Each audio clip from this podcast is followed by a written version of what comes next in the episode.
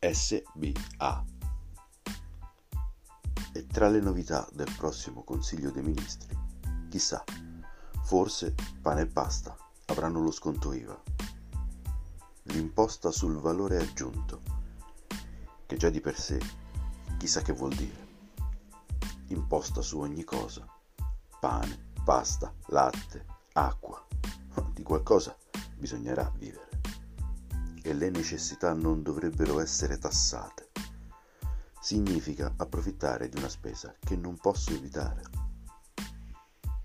Piuttosto, visto il periodo, dovrebbe essere messa in campo una nuova norma, basata sull'assunto che più disponibilità finanziaria ha un cittadino, più quel cittadino può spendere.